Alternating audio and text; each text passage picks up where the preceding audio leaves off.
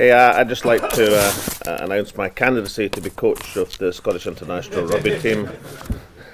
I, I think probably the uh, thing to say about, uh, since we're here at Murrayfield, is the, uh, that uh, Fergus described the, uh, the more recent results as mixed, which is uh, sounds to me like a politician's uh, euphemism, doesn't it?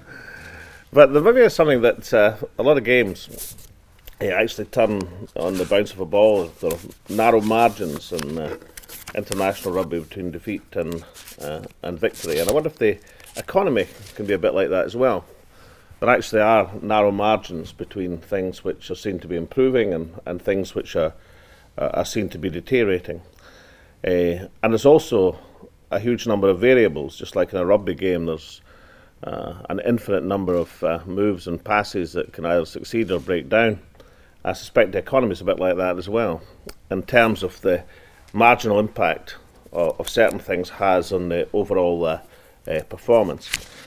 And if you look at the internationally, the uh, in terms of the uh, uh, developed economies, uh, then one or two are, are in a very, very severe condition indeed. One or two are in a Uh, a very robust condition, uh, but uh, the bulk, the remainder, are actually grouped together, uh, struggling with a, a Western world uh, recession, uh, economies uh, bumping along the bottom, uh, but the numbers of economies which are actually growing quickly and the numbers which are, are falling fast are actually quite limited compared to the numbers which are grouped in the, in the middle. And in a, a situation where you have uh, demand in the economy, which in my estimation is clearly deficient, and therefore it's going to make a, a, a strong recovery very difficult uh, indeed until that situation is corrected, uh, then perhaps what is uh, particularly important, uh, particularly given when you don't have much control over the amount of aggregate demand in the economy, is to look at the what's happening underneath, to look at the, the trends, the influences that uh, are taking place, to see if they're going to lead to a, a longer-term shift uh, in the uh, economy. And I think what I want to talk about uh, today uh, is largely that, is to try and look underneath the, the aggregate Scottish economic statistics and see if we can actually detect something in the way of uh, entrepreneurship and business formation and people's attitude to, to wealth creation, and uh, trying to close the gap Uh, between uh, innovation and ingenuity on the one hand and the business uh, marketing or exploitation of that ingenuity on the other. Uh, and there are some things in these in that analysis that uh, are things we've got to face up to as a country, things that we haven't done particularly well, not just uh, over the last few months but over the, the last few decades. Uh, and there's things, I think, in the figures which indicate that uh, there may be a turnaround uh, in some of the underlying reasons why, in some aspects, we've been underperforming. Can I say a bit, firstly, about uh, these uh, meetings? Uh, they are taken extremely seriously by the government. National Economic Forum, uh, running for uh, over four years now. Uh, the uh, evidence, uh, I think there's, uh, you've got a, I wonder what a collective noun for cabinet secretaries is. There's a, a, a bunch of cabinet secretaries? Is it a grouping of cabinet secretaries? Is it a cabinet of cabinet secretaries? A surfeit of cabinet secretaries?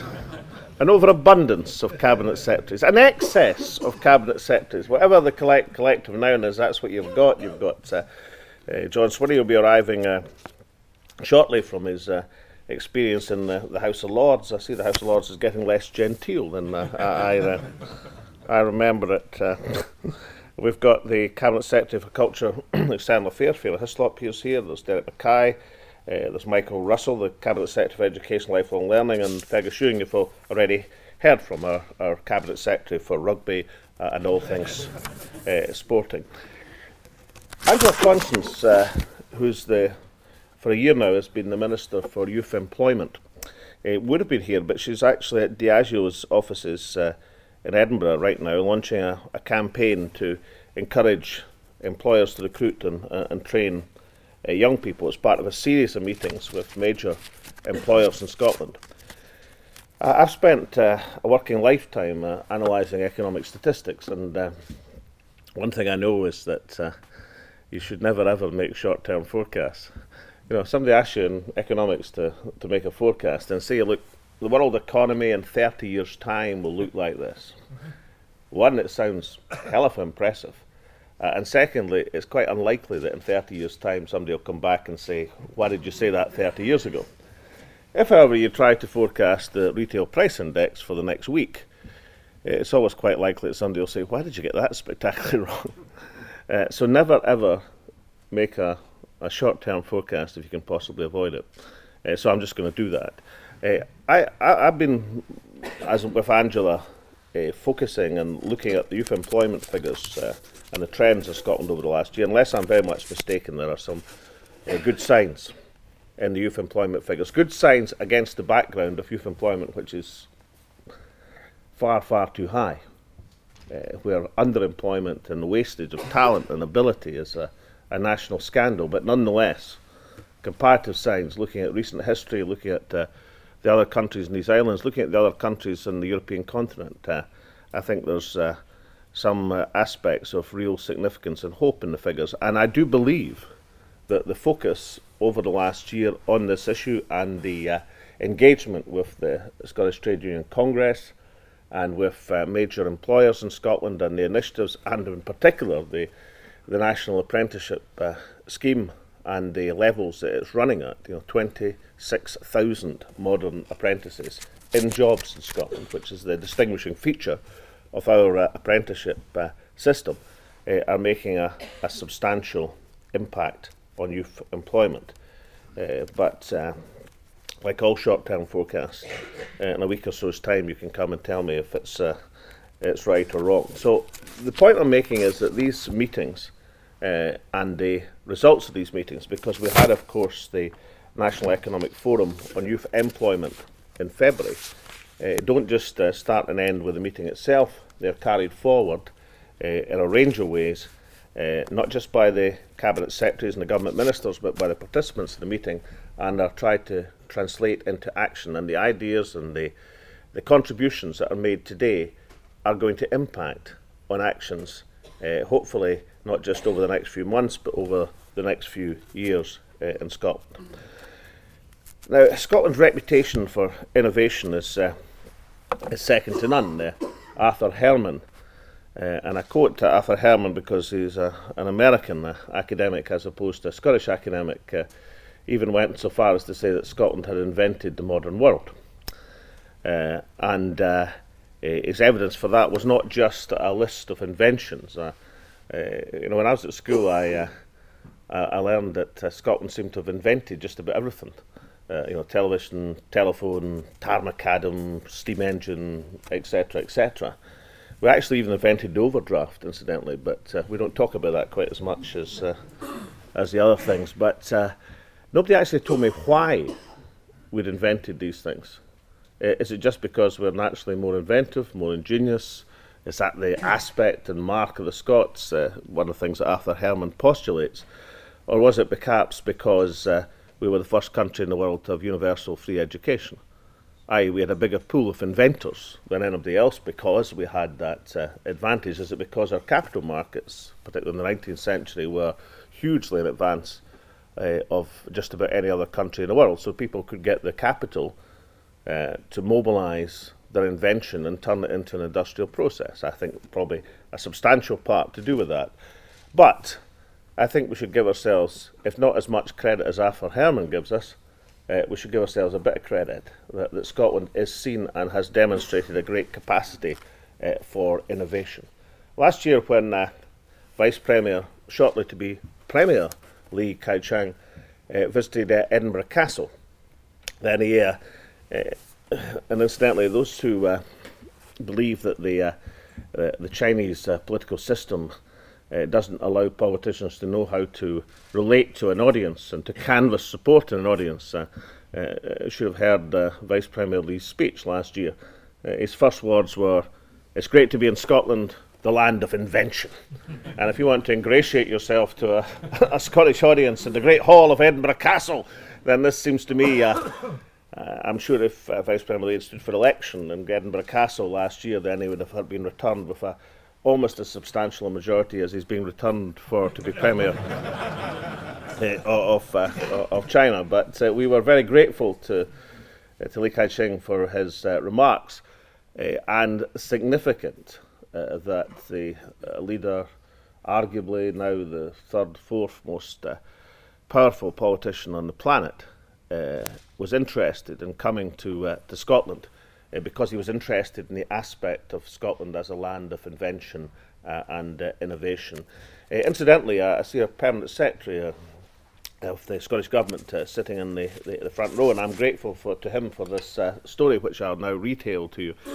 That uh, Li Keqiang came to Scotland quite deliberately first because he, he, he wanted to make that uh, statement and engage uh, uh, with the Scottish Government. Uh, the next uh, day he went to uh, to uh, a white tie dinner uh, in uh, in London, hosted by the uh, the, the Foreign Secretary. And uh, those of you, and some of you I think were at the, at the dinner at Edinburgh Castle, will remember it was a it was a, a, a an amazing. Uh, intermix of culture and politics and, uh, and economics. We had uh, we had uh, Scottish uh, songs. We had Caledonia from Anne Long-Gillison. I was crying. I always cry during Caledonia, uh, and at Scottish rugby matches. But the and uh, we had uh, Anne, uh, whose wonderful voice, singing a, a Chinese lullaby. Uh, and as I turned round to to ask the Vice Premier about the lullaby, I noticed he was crying as well. Uh, and uh, I thought to myself, this is great, you know. I, I, I love to be in a world where uh, where the uh, this uh, soon to be the third, fourth most powerful man on the planet uh, uh, shows emotion during a, a Chinese lullaby. I think uh, that tells me the world is a bit safer place than many people think. So I, I was very pleased with that. But we had a great time. We had a whisky tasting. We had the uh, Lothian Borders Police Band march through the Great Hall of Edinburgh Castle. The Vice Premier performed the ceremony of the quake. Uh, sometime after midnight, his staff were becoming increasingly frantic at trying to move the Vice Premier out of the Great Hall of uh, Edinburgh Castle, since he was about an hour and a half but beyond uh, his allocated time. Uh, and uh, a great time was uh, uh, held by one and all. Now, the next night, thanks to the Permanent Secretary uh, and this uh, white tie dinner hosted by the Foreign Secretary, uh, Li Keqiang spoke for fifteen minutes. The first ten minutes was to tell the audience what a great place Scotland was. And then at the end, he, he toasted his audience in the phrase, "Slanjava," which he'd learned the previous evening. But uh, so we have a worldwide reputation. Uh, but what we have to understand and what we acknowledge uh, is that that worldwide reputation for innovation, which can be demonstrated in a range of statistics, in a range of ways, which is still there and maintained in terms of the excellence of the innovation and processes uh, through our universities uh, and colleges, uh, has not been translated into uh, an excess or even an abundance or even a moderate average amount of translating these innovation and ideas into business success uh, and progress. I heard this morning on the radio that Queen Margaret University are uh, innovating with uh, companies uh, a process for uh, extending the, the life of food without losing its nutritional value, which a process, I mean, I have no knowledge of this apart from what I heard on the, the radio this morning, but you can understand uh, if the uh, process is what it was cracked up to be this morning, of the enormous, profound, extraordinary significance that such a process could have in, the, uh, in this planet in terms of uh, maintaining the nutritional value of food and preserving it over a period Uh, of time. Just one example of many, many. Now, our business startup for a generation has been lower than uh, the U K as a whole. Uh, thirty-six new businesses per ten thousand people each year in Scotland against forty-six in the U K. However, it is worth noting, indeed it's highly significant, uh, that there have been a, a change, noticeable change in the figures in more recent times. Uh, from March twenty eleven to March twenty twelve, the number of private enterprises in Scotland rose by nine point nine percent, which is a, a significant rise, a, a huge rise. Now, there's two explanations for that. Which is true? Uh, is it because people are becoming effectively private businesses because that's a cheaper way to do business depending on the industry they're in, but they were previously directly employed? Uh, or alternatively, uh, is it because there's been an upsurge in entrepreneurship? Uh, like most things uh, in economics, like most things in life, actually both are true. Uh, why do we know that the second is true as well as the first? Because if you look at the comparative figures between Scotland and U K, for example, in uh, P A Y E registrations and V A T registrations, then we see the closing of the gap between Scotland and the rest of the U K in terms of the uh, business uh, uh, registrations and the impact. So it tells us that both things are happening. One is a reaction to the current economic times, but the other is a closing of this historic or long-standing gap uh, which measures entrepreneurship uh, in these islands. So these are indications of improvement. They are no more than that. We need to monitor them, understand them, build on them where it shows success. But they do show that uh, new enterprises are being established in quite challenging, very challenging economic uh, circumstances, and as such they provide the basis for further success. Now, our challenge today in the coming months is to ensure that people in Scotland have the advice, the support, the skills they need to become these entrepreneurs of the future. Now, I, I mentioned the strength in creativity and innovation. I, I think it's worth spending just a minute, since I see some of our distinguished university principals in the audience. Uh, you know, the, uh, I always uh, work on the adage of, uh, of Harold Wilson. Uh, I think nineteen sixty-six election, he was doing a, a speech in uh, Devonport, and he started off the speech by saying, uh, the Royal Navy is the premier service. Why do I say the Royal Navy is the premier service? And somebody shouted out, because you're in Devonport. Why do I say our universities lead the world in research productivity per unit of G D P? Because I look at this audience of university principals. Uh, but they do rank first in the world in research productivity per unit of G D P, second in the world in terms of research impact. Uh, it's one of the reasons, uh, I suspect, uh, why the Ernst and Young figures over the last two years show that Scotland is the most successful area in these islands, this most successful nation, region, part of these islands, most successful in uh, attracting inward investment in research and development. However, it's significant, although Scotland currently ranks third in the O E C D table, that's Organisation, Economic Cooperation and Development, in terms of higher education, research and development spending, we are at the bottom twenty-five percent of countries in terms of our business, research and development. Now, there are reasons for this in terms of the structure of Scottish business. Most R and D is associated, not exclusively, but tends to be associated near head office uh, uh, concentrations. So there are a number of reasons for that in terms of company formation, company psychology. Uh, Scotland has a limited number of head offices, therefore it tends to limit the number of uh, business R and D areas in, in Scotland. It's not universally the case. One of the most significant uh, inward investment uh, uh, successes in Scotland in recent months has been the decision of Johnson and Johnson to locate all, all of its uh, uh, international research uh, and development in diabetes, one of the great conditions which pervades across the, uh, the population of the planet, uh, in Inverness. Uh, and when we made that announcement in the summer, the uh, I think, uh, I'm trying to remember the number of jobs uh, related to that investment, but it was quite a, a limited number of jobs. It was less than one hundred, although LifeScan itself has uh, more than one thousand people employed in Inverness. But it was a, a relatively limited number of jobs in the announcement. One of the journalists said to me, why are you making such a big deal of, uh, of what is a, in a, a limited number of jobs? Let's say it was eighty for the, for the, sake, of, uh, for the sake of argument. And I said, well, I mean, in these times, uh, eighty jobs actually is rather significant in my uh, in my estimation. But it's not the nature of the jobs; it's the nature of the jobs rather than the number of the jobs uh, that are particularly significant in this investment. Because by deciding to locate its R and D in diabetes in Inverness, then it anchors the Inverness uh, plant for, uh, I suspect, a generation to come. It also makes it more than likely that the new products which come from that innovation Uh, will have the uh, plant in Inverness as their first port of call for future uh, production. Uh, so the reasons for the lack of business R and D uh, are, I think, reasonably well understood, uh, but the, uh, the the battle to uh, to uh, target research and development uh, as an important aspect of uh, our business growth uh, is also well understood. And that's why we're boosting business research Uh, as a key priority for the Scottish Government and the enterprise agencies. We're investing ten million pounds this year in innovation centres to help businesses benefit from the university research sector. Um, this year, the Scottish Enterprise Research and Development Grants attracted or levered uh, an additional fifty-five million pounds of private sector investment.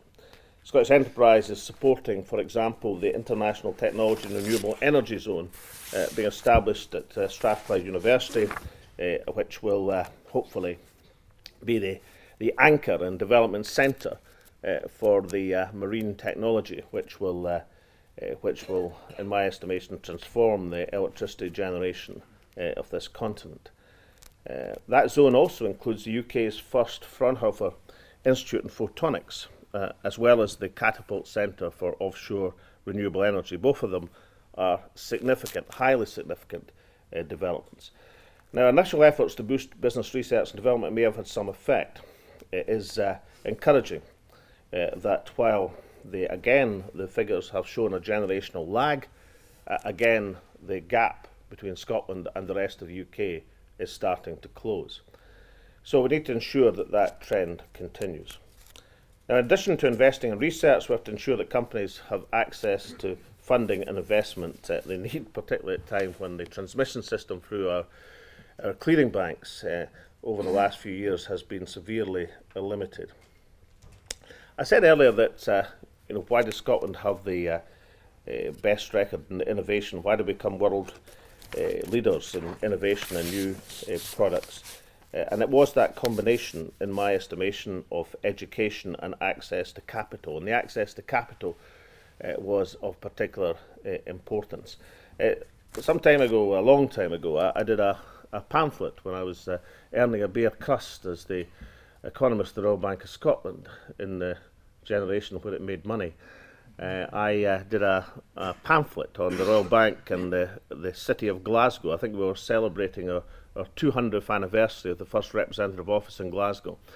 And to, in order to do this pamphlet, I got uh, access to all the bank's monuments uh, and records. And uh, what particularly struck me was the, was the correspondence from uh, the Glasgow representative office back to the uh, headquarters of the, the Royal Bank in the, the nineteenth century. Uh, it took me a while, incidentally, uh, in my naivety. I, I, I was trying to work out why this single general manager seemed to be doing all the work in the Royal Bank circa eighteen eighty or so, until I, I realised they only had one general manager in, uh, in eighteen eighty. But what struck me about the correspondence coming from the Glasgow representative office is that it was reports retrospectively of lending. Uh, in other words, the, the Glasgow rep office were, were saying to the headquarters, we have, not should we or can we, but we have advanced such and such to so-and-so, who's developing, I remember one example, a new dyeing process in, in Paisley. I don't mean dyeing from too many cigarettes and things. A new dyeing process for cloth in Paisley. It's obviously going to be a success. This is his track record. Just thought we'd let you know.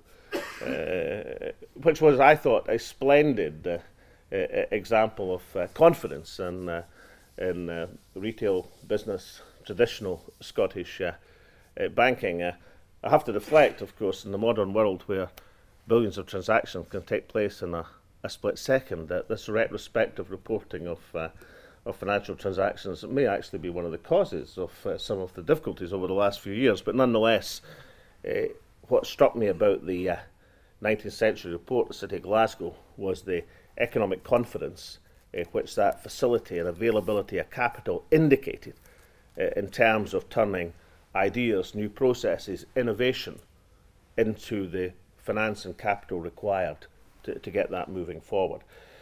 So the establishment of the Scottish Investment Bank in two thousand ten by the Scottish Government, I think, is highly significant.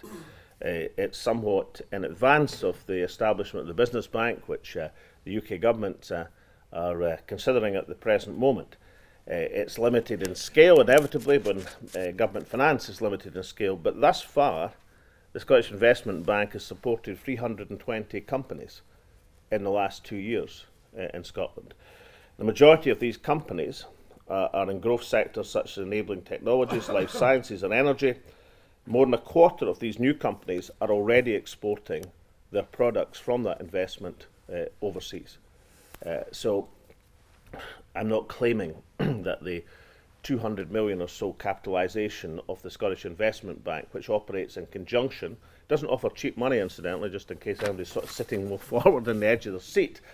It does offer money for, uh, and it's done in conjunction with uh, private sector lenders. It's been extremely helpful in anchoring uh, transactions which otherwise would not have taken place. So three hundred twenty uh, supported companies, uh, supported in that great banking euphemism. They, uh, you know, when I was uh, in banking, they, they never used to say that uh, we've lent money and getting a return on it. They always said we're supporting. Uh, so the Scottish Investment Bank is supporting uh, in, in that fashion, but I think it's highly significant. Now, some of the companies who are here this morning, including the prosthetics company Touch Bionics, the wave energy company Albatern, the biotech company Calthesis, have benefited from the assistance of the Scottish Investment Bank and its associate lenders. And so that emphasis on access to finance is part of a wider package of support for business. Uh, the small business bonus, I, I think, is crucial in, over the recession in keeping many small businesses in business uh, in Scotland. There's also specific measures to help entrepreneurs. Uh, obviously, when you have the finance sector as tough as Mister Swinney, Uh, and when you have an extremely tough financial situation, you look for significant returns on any investment that's made.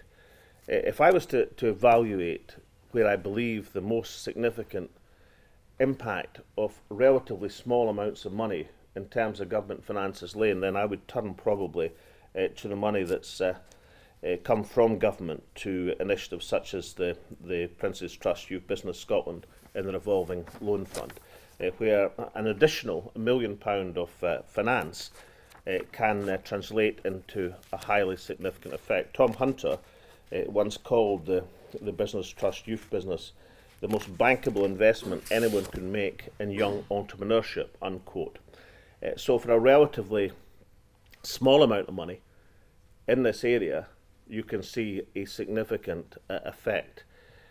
And it's not the only similar fund. The Edge Fund, which we established in October, is a good example about uh, about us being informed of the potential impact uh, of uh, a seed finance fund and responding to that need. The fund is worth a million pounds. It will provide non-refundable awards of up to fifty thousand pounds for entrepreneurial business which want to grow but are struggling to access finance. It's already received in the, the last month or so more than two hundred applications, something which demonstrates the demand for it, and of course it's supported by uh, significant Scottish entrepreneurs such as Sir Willie Haughey and Sir Tom Hunter. The original idea for the Edge Fund came from uh, Jim Duffy. It complements the Entrepreneurial Spark initiative, which of course was launched last year. There are now two Entrepreneurial Spark hubs in Ayrshire and Glasgow, which provide accommodation facilities support for approximately sixty businesses. A further hub is about to be established at Edinburgh Napier University, and we expect that other hubs will follow uh, across Scotland. It's based on a, an extremely powerful idea.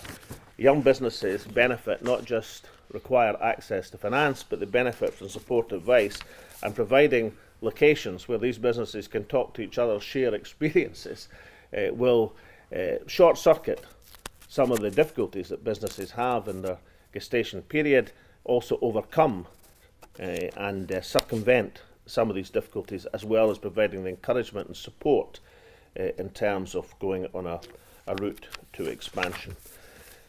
And that, ladies and gentlemen, is where I, I want to, to close in that reflection, because there is one other aspect of the entrepreneurial exchange in these business hubs.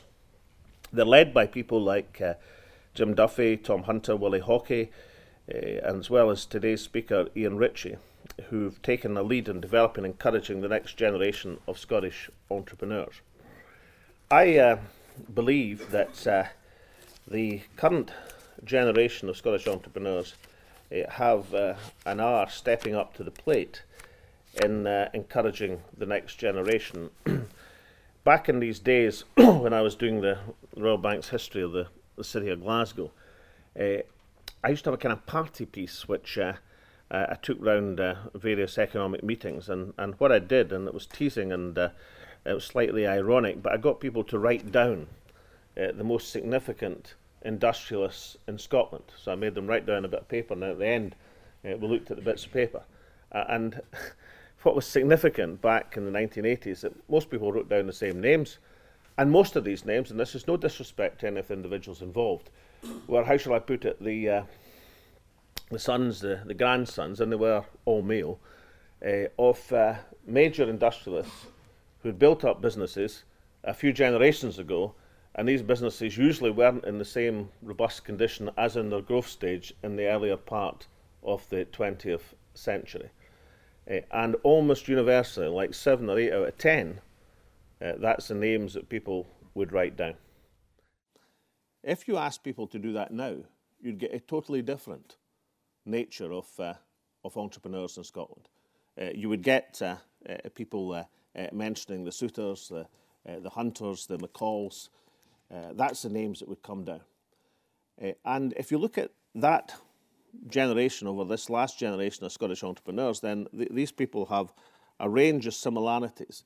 Uh, they're people who built up businesses from nothing. Uh, they, they are uh, Uh, self-motivated, outstanding successes in their business field. Uh, they also, by and large, have the common touch uh, in terms of their uh, attitude, their commentary, their approach to, to life and, uh, uh, and to business. Uh, and they're also highly popular, uh, by and large, which is, uh, you know, for whether it's for business people or for major companies or for politicians or for anyone, is actually a huge and significant challenge about how you can be Uh, in a, a Scotland uh, undergoing an economic recession, extremely wealthy, extremely successful, and also extremely popular, which is a mark of the, uh, the impact and the work that uh, they are seen to have done in society. It's also a mark of the recognition that people have of self-built, self-made success, people who've worked for uh, their success and achieved it, as opposed to having it handed down to them. Uh, And that's highly significant in my estimation, because it is when these people in particular are involved in stimulating the initiatives which are going to create the next generation, uh, then you have a, a feature where people are looking to emulate and to succeed in the same way as our current leading self-made, self-built entrepreneurs have undoubtedly done. I think it's a major change in role modelling in Scottish society, and it's a, a significant advantage as we seek to build things through the Entrepreneurial Exchange and Spark uh, and other similar uh, initiatives. So, ladies and gentlemen, this uh, trot through recent Scottish economic experience is, meant, is designed to say this. Firstly, there's a, a major challenge to meet. Uh, secondly, that uh, I detect in the uh, undercurrents of, of the Scottish economy some significant changes uh, for the better, that we should look beyond uh, recession, which uh, is going to continue as long as there is deficient demand in the economy, uh, to see arising within the economy some uh, important changes, both in the psychology. If we reinforce the things that we know are working well, like the extraordinary success of our uh, academic institutions and innovation, and we connect that to the business ideas of tomorrow, if we target the inward investment in which we are so successful to uh, emphasise the research and development and other decision-making areas in the knowledge that that in turn will lead to the productive capacity and general uh, employment. If we uh, continue to enhance the attitudes of our young people towards business and entrepreneurship, and if we provide the facility and do what we can to fill the gaps in the capital market to get back to that position where our capital markets actually perform and do the job they're meant to do in facilitating the ability of people to translate ideas into action, uh, then uh, you'll find today's proceedings uh, an important part of, of that process. What I can tell you is this uh, surfeit of government ministers and cabinet secretaries are here to listen and learn as well as to talk, and by following my own example, I shall now bring these remarks to a conclusion. Thank you very much.